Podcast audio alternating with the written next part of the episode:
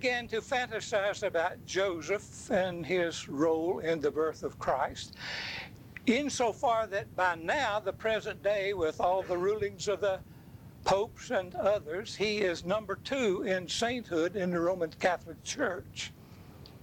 Mary's number one, Joseph's number two. But in order for him to assume that kind of role in the church, there had to be some material brought up about him by which people could identify with him. So St. Ambrose in the third century, who started out the day as a Roman official, and that night when he went to bed, he was a Christian bishop, proclaimed that Joseph was 80 years old when Jesus was born. And since then, the church has portrayed him in the sense of the proclamation of that one man. And he said that Mary was 13. And I thought Carlene and I were pretty well. So.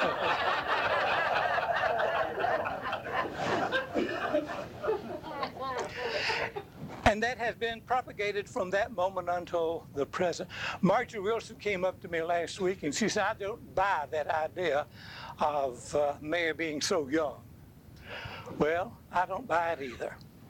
Except I said to her, now listen closely on this and then forget I said it. my grandmother was 12 years old when she married my grandfather. So they do get married at 12. She lived in a rural region where there weren't many to choose from. Kind of, kind of like it was, kind of like it was in Nazareth. The thing is that the, the lively, yes.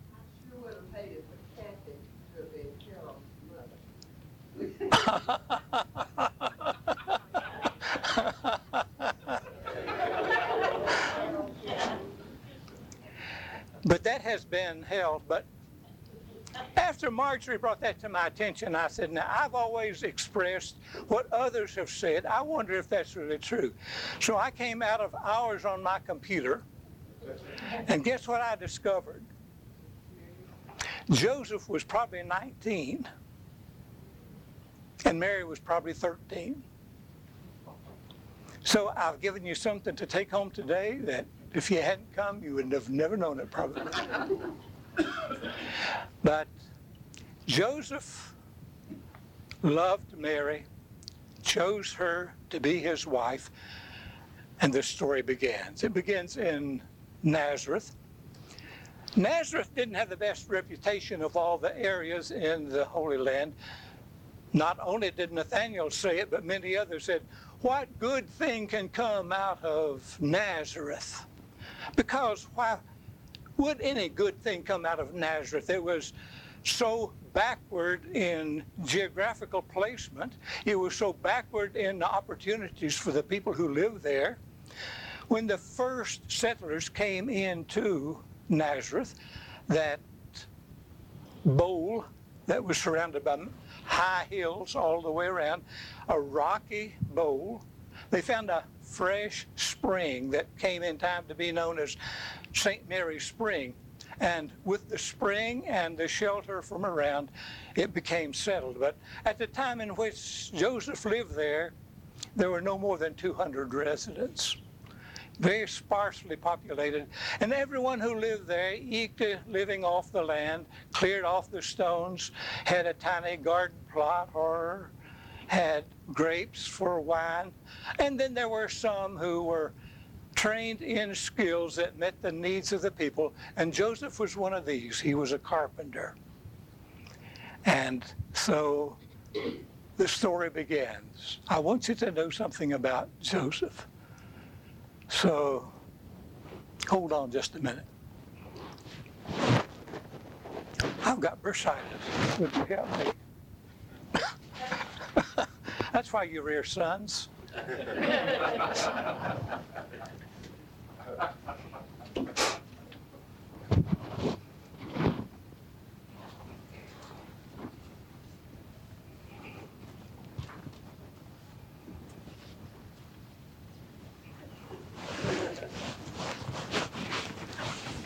I just really wanted you to see my beautiful cufflinks.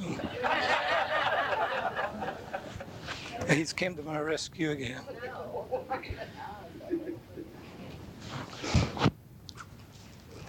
Now, you've seen me do this before, and you know that's not aging, it's bursitis. And when you get bursitis, you'll know what I'm talking about, as each of you will in time.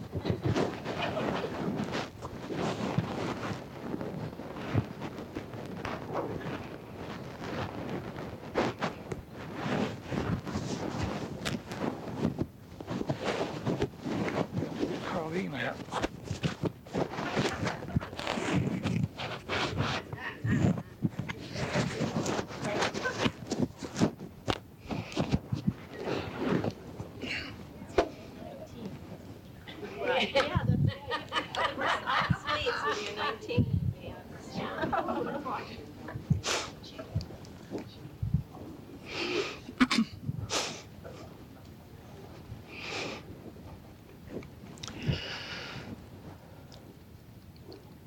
My name is Joseph, son of Jacob.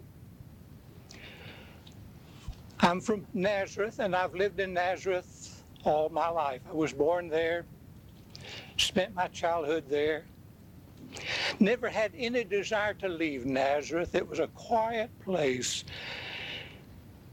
There was no hustling that goes about in the city and the rush of people to and fro. You could walk out on the rim of the valley and look over to the Mediterranean Sea, envision faraway places. You could see beautiful trees and flowers. In time, you became one with the earth because that was where you were planted, that's where you grew. But every boy dreams of the day when he gets married and has his own family. I was no exception. In a village of 200 people, there weren't many to choose from. But there was one young woman there that I grew up with, and I loved her from afar long before we were old enough to express love. Told my parents that when I got married, that was the person I wanted to marry. And they took me seriously because then parents took care of mating husbands and wives and bringing two together and giving them their blessing. The boy and girl had little to do with it other than the fact that their wishes be made known, but I let mine known real quick because Oh, Mary, how do you describe her? Such an inner beauty. Smile for everybody. It was as though she were filled with a light that just didn't be kept inside. And I loved her more as each year passed. And finally, the time came when I said, I'm ready to be married. What about you? And she said, yes. And so we worked it through our parents and we were espoused. About a year after we were espoused, and we would be married and we would rear our own family. I wanted that more than anything in the world to think of my spending the rest of my life with Mary. And so, being espoused, we planned for our future together, what we would be doing, where we'd be living. And then something happened. Mary came by and she seemed troubled. She didn't share it with me and I didn't cry. I thought, well, this was a, a day in which something has gone wrong and she'll work it out. But she said, I have to go away for a while. I've got something that I've got to think through. And so she left. telling me that she was going to visit her cousin Elizabeth, who was pregnant, and she wanted to be there to help her through the childbirth. And it seemed like a plausible excuse, a plausible reason. But I worried about her all the time. And then time passed. She came back. She came straight to me. My heart fell. She was pregnant. That beautiful girl who was so pure, in whom there was no wow. And she had betrayed me. She had been unfaithful to me. And I didn't know what to do. And I said, I'm not going to ask who the Father is. And she said, Well, let me explain it. And she told me the wildest story. She said that an angel came and stood beside her and said, You found favor with God, and He has chosen you to bring His Son into the world. And I said, and she said, I can't be the one that He would choose. And he said, he will fill you with the Holy Spirit.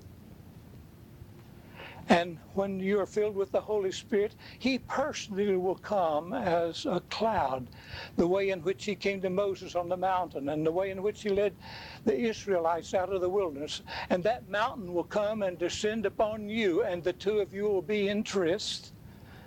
And when God leaves, you will be impregnated with God's Son and he will save the world from all of its trials and tribulations.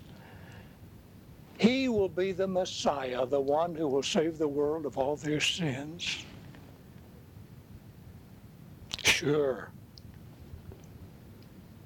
You could have come up with a more likely story than that. You expect me to believe that sort of explanation for your being one to betray your marriage vows? And I stalked out, angry. Angry because I had put my entire life with her for a future that would be beautiful and pure. And to begin with, she had already betrayed us. She had already been unfaithful. Would I spend the rest of my life wondering if she was going to be unfaithful again?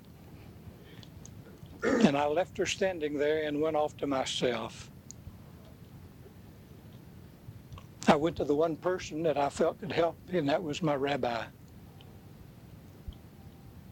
And I told him the story, knowing that he would keep it confidential. I said, What am I to do? He said, Well, you know what the law is. Moses' law says that if adultery is committed by a wife, she's to be stoned to death. And though you're just espoused, the rules are the same as for marriage. And if the law is to be carried out, she'll be stoned in the streets. And he said, I can't have that happen to her. But I'm too much of a righteous person to spend my life with an adulteress. What am I to do? And the rabbi said, you know, you could just divorce her quietly, no public spectacle, and then let her leave the village and go somewhere else, and no one need to know the reason for her leaving or coming. And you just can explain the fact that, well, that's what your spousal is for, to test to see whether you should get married, and we decided not to. And then that way, she'll be protected and you'll be free to find someone else. I thought about it a long time. I was hurt. I was so deeply hurt because of what she had done to me. But I, I still loved her. I couldn't let her be stoned. And even if she wasn't stoned, she'd be humiliated and shunned. So I decided that's what I would do. I would seek her out and I would tell her that we would be divorced and she could go somewhere else and start her life again, and I would start mine. I didn't sleep well that night. I dreaded telling her that it was over between us. And in my restlessness, suddenly I had an apparition. It wasn't really a dream. I've had dreams before and they're fanciful, but this was an apparition of an angel standing at my side. I didn't awaken, but I heard every word that he spoke. He said, Joseph, don't be afraid to take Mary as your wife. What she has told you is absolutely true. She has found favor in God's sight. God has chosen her to bring his son into the world. And he will be the Messiah. And when he's born, you'll name him Jesus, for he shall save the people from their sins. I awoke and I had perfect peace. I knew for sure that what Mary had told me was true as hard as it was to believe, I knew that she was truthful and that I must protect her and that I must do as the angel had told me to do. So when I found Mary that day, I held her in my arms and I said, Everything's going to be all right. I believe you. And now let's plan for our marriage. And so before people could start talking because she would be showing her pregnancy, we consummated our being engaged and we were married. The people in the community were so thoughtful as they saw me getting bigger and bigger with my child. And then something unexpected happened that none of us ever dreamed would happen. I was prepared to be in Nazareth in my mother's house, if not my own cared for by people around me who loved me as I brought my firstborn son into the world. But Caesar Augustus back in Rome set forth an edict that said that everybody in all of Judea was to be enrolled, to be counted. We all knew what that meant. That was meant that they would get our names and our addresses so they could tax us to death that we to go to the places where our families originated so that no one would hide, no one could be lost. And I came from the family of David, who came from Bethlehem. I was a son of David. Took great pride in that. But it meant that I'd have to travel 70 miles to get to Bethlehem. And my wife was just on the brink of having a baby, and to go 70 miles on the back of a donkey or walking over rough roads was more than I could imagine. But she insisted that she could do it. Normally took about two or three days to make that trip, but took us upwards of a week because we had to stop many times we made our beds by the side of the road and ate sparse food that we brought with us. And we kept going. I thought of the number of people who would be coming to Bethlehem, and it was such a small village as well, larger than Nazareth, but still a small village, and no place for the people to stay overnight. I wondered as we went, I didn't want to say anything to Mary about it, but as far as I knew, there was only one inn there, and tradition says that David had built that inn when he was a young man in Bethlehem. So who knows what condition it would be in by now. Not many people passed through Bethlehem, so there was no need for an inn. Houses would take in strangers, but with Mary in the condition that she was in, I didn't want her to be in a stranger's house as we approached Bethlehem and with the knowledge that there may not even be a place in anyone's private home, I began to look for shelters that we might go to and noticed that there were a number of caves where cattle and sheep were sheltered from the storms. But I did go to the inn hoping there would be a single room and The innkeeper said, No, I've turned many people away, and there's absolutely no way that I can make a place for you. So I remembered the one cave that was nearest that I thought might be appropriate, and it was empty because the shepherds had their sheep out on the hillside grazing. As long as there was grass, they would graze in the hills, and they were out on the hillside. So I found the one that was nearest and appeared to be the cleanest. And I went in. I took the fresh hay and spread it over the ground and emptied the manger of the residue of, residue of food and put fresh hay in it because I knew I'd never gone through it before, but I knew that baby was coming. And it was coming quick. And it wasn't an hour or two until it came. So I did everything that her mother would have done had she been at home. I didn't know what to do, but nature just kind of led me, and we got through it together. Beautiful little boy. I took him and we brought cloths in the event that the baby did come. And I got a pail of water and washed him well and covered him with salt. Then wrapped him up in the cloths that we had brought, laid him in her arms, and she leaned back.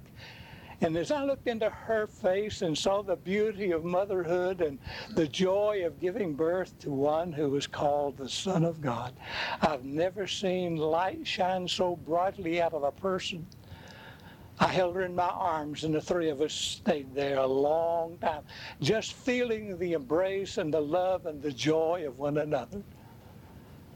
And God had allowed me to be a part of it. Why had He chosen me? And then we were disturbed by people coming to the cave. And here was a bunch of shepherds and they come and peered in, and I said, Did we get you a cave? I'm sorry. They said, No, we were out on the hillside.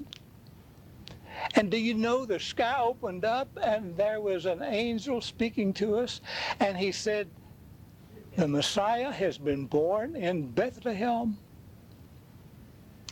and he will save the people from their sins. And if you want to go see him, you'll find him in a manger wrapped in swaddling clothes.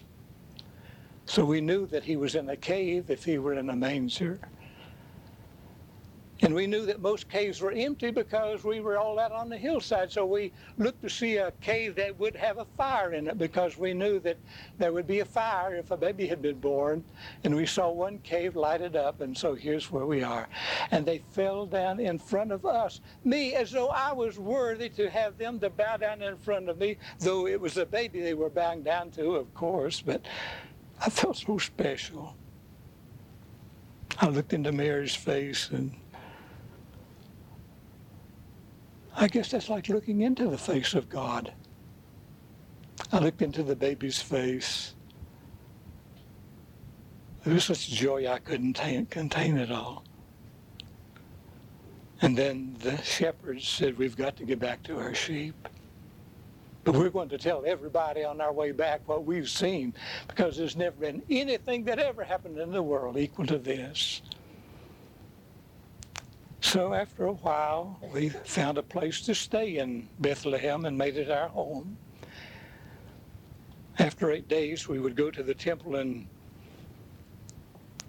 our son would be circumcised. After 40 days, we'd have to be in Jerusalem after 40 days to make an offering. And as we made that offering of two doves, should have been a sheep, a lamb. But we didn't have a sheep or a lamb. We had nothing. I brought my tools with me because I thought maybe I could get some work while we were gone to help us in our expenses, but that's all we had. So we took two doves and offered them. And I thought, thank goodness that the rules have changed because I knew that in the beginning that the firstborn son was always offered as a sacrifice to God, and then the other children were allowed to live. And in time, they decided that instead of offering the firstborn, they would offer a lamb in place of the son. And if you couldn't afford a lamb, you could use two turtle doves. And that's what we used, two turtle doves. And Simeon, an old gentleman there in the temple who was a priest for that day, swooned when he saw Jesus and he began to talk almost in a language that was unknown to any of us, thanking God for letting him see that day, saying that God had promised that he would not die until he had seen the coming of the Messiah. And then we left and went back. Soon we would return to Nazareth. But we liked Bethlehem and we made it our home. We'd lived there for a year so when someone knocked at the door and there were three strange men there. They identified themselves as wise men living in the east and a star had brought them to where we are because they had been told with the stars that an important person, a king, was to be born, and we came to bring him gifts of gold and frankincense and myrrh. But they said, You've got to be careful because the king asked too many questions. He wanted to know where you were, and we told him that we would report to him, but we're not. We're going back another way because I don't think he has anything good for you. I think you better stay out of his way. And then that night I slept, and that angel appeared to me again and said, Joseph, take Mary and the baby. Take them to Egypt where they'll be safe because Herod is going to try to kill him. And so I got Mary and Joseph, what makeshift way that we could start on our journey without consuming more time.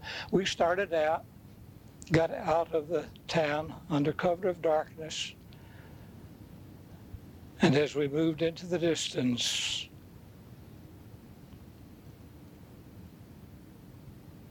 I could hear the sound of screaming mothers. I could hear the cries of babies as though they were being slaughtered. And the city filled with the cries of mothers whose babies were wrenched out of their arms and thrown to the earth and slashed with swords and spears. And my heart sank. And I looked into the face of that little boy in Mary's arms. And I thought in my heart, it's time you came.